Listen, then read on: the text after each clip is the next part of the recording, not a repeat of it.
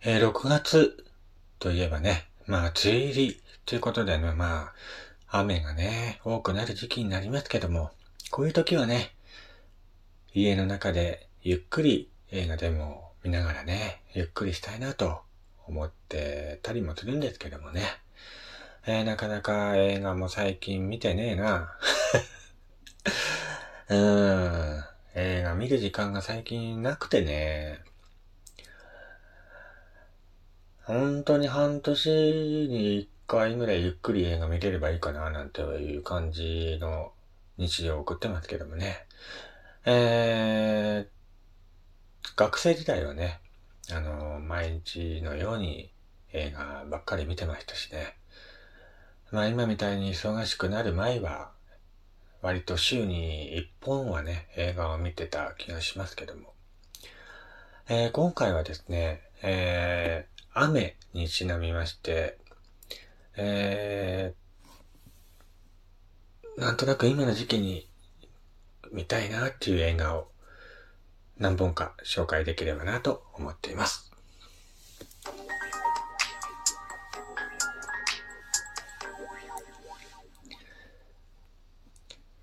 はい。えー、どうも改めまして、こんにちは、こんばんは、やすさんです。こちらの番組は私がゆるっといろんなことを語るラジオ番組となっております。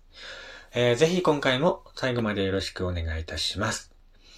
えー、ということでね、今の時期、まあ、梅雨、雨、ということでね、えー、今の時期に見たい映画何本かご紹介できたらなと思います。えー、1本目はですね、2019年の作品、レイニー・デン・イン・ニューヨークっていう作品なんですけども、えー、ウディ・アレンがね、監督と脚本を担当した甘くてほろ苦いラブストーリー、降りしきる雨とニューヨークの街並みが美しいという感想も結構多いんですけどもね、次々に起こるトラブルにやきもちしながらも、主演二人の可愛らしい恋模様が楽しめる作品となっています。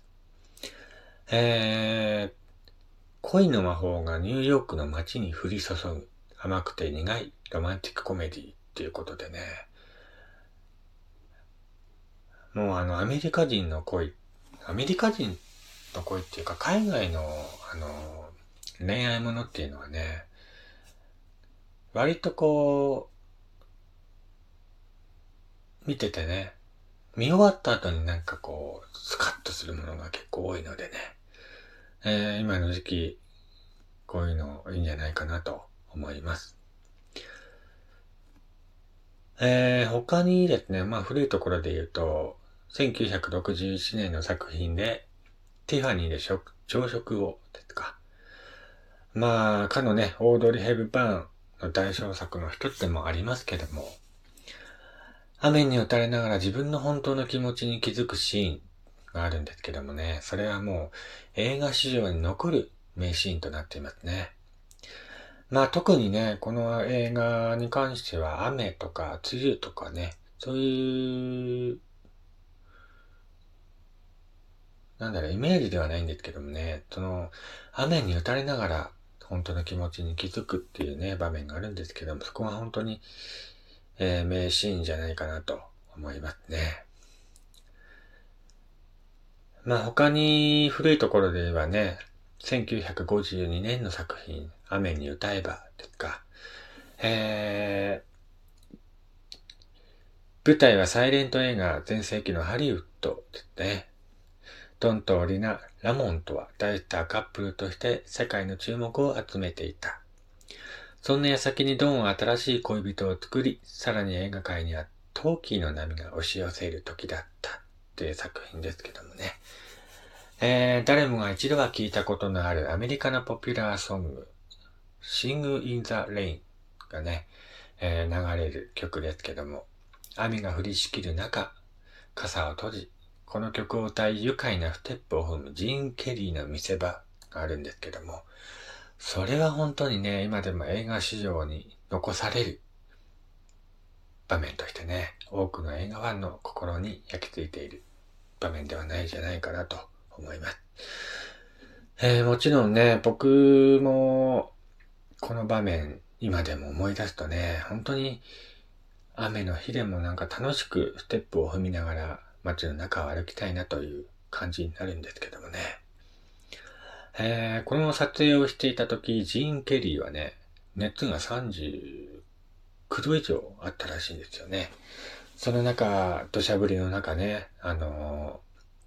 名演技をしたということは今でも伝説に残っていますけどもね。本当にあれはね、え、マジで？本当かよ？みたいなね。うん。そういう感じの映画になっています。はい。えー、あとは、About Time 愛しい時間について2013年の作品ですね。えー、どんな話だったかな？イギリスのコーンウェールに住むごく普通の青年、ティムは21歳の時、父親方、タイムトラベルの能力があることを告げられる。彼は恋人を見つけるためにタイムトラベルを繰り返すようになり、魅力的な女性メアリーに出会うのだが、っていう話ですね。土砂降りの中行われる結婚式のシーンはなぜか幸福感で溢れていて、本当にね、ヒロインのレイチェル・マクアダムスっていう方がいるんですけども、その方は本当に雨の中の恋人としてイメージが本当についた映画でもありますね。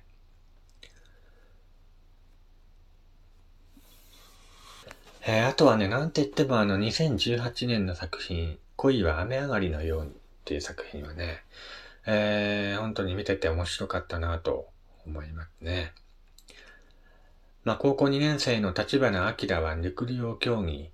でね、青春を掲げていたんですけども、まあ、怪我からね、引退を余儀なくされる。ふと立ち寄ったファミレスの店長に優しい言葉をかけてもらったことから、えー、アキラはね、アルバイトを始めるわけです。そして、店長をどんどんどんどん好きになっていくという、えー、物語ですね。まあ、年の差カップルの恋愛事情と言いますかね。えー、っと、特にね、この映画は雨の描写っていうのが結構うまく使われていまして、えー、雨宿り、雨宿りのシーンではね、本当に年の差カップルの感情の揺れが映像らしく見事に表現されている作品なんじゃないかなと思いますね。この本当、作品はね、今見ても面白い作品ですね。まあ、後からね、漫画が原作だってことを知ったんですね。うん。で、漫画もちらっと読んだんですけども、やっぱりね、僕自身は映画の方が好きかなと思っていますね。特にこの、えー、映画のヒロインを演じた小松菜奈さんいますけども、当時ね、小松菜奈さんにどっぷりハマってまして、小松菜奈さんが出てる作品をね、えー、見まくってたっていう時期だったんですけどもね。その時にちょうど見た作品で、このね、店長を演じた大泉洋さんの芝居がまたね、コミカルでおかしい。いやー、この人はね、本当に、バラエティから出てきた人ですけどもね、コミカルな芝居もうまいしね、本当にシリアスな場面もうまいしね、本当にね、こういう感じの人になりたいなと。たまに思いますね。うーん。僕自身がね、あまりこう、口がうまくないというかね、口下手なんでね、本当にこう、人と話して人を笑わせるような話術っていうのがね、本当に羨ましいなと思ったりもしますね。まあ、そういった感じのね、あのー、小松菜奈さんと大泉洋さんの、えー、コミカルな芝居がね、えー、本当に楽しめる作品ですね。雨、恋は雨上がりのように。うん、ぜひ興味持った方はね、これは本当におすすめなんで、ぜひ見てみてください。えー、ということで今回はですね、今の時期にぴったりな映画を何個かご紹介してみましたけどもね。えー、他にもね、まあ例えば、雨の場面を印象的だなっていうのであればね、えー、アニメ作品といえば、まあ天気の子とか、えー、隣のトトロとかありますけどもね。まあ、ほんと、雨っていうのは本当に季節の顔の一つでもありますからね。その中にいろんな場面とか、いろんな出会いとか、えー、いろんな思いが込められて作品が作られることも結構多いんじゃないかなと思います。えー、ということで、うん、もしね、これ聞いてる方、こんなのもあるよっていうのがありましたらね、ぜひ番組までお便りお願いいたします。えー、それではまた次回お会いしましょう。お相手はやすさんでした。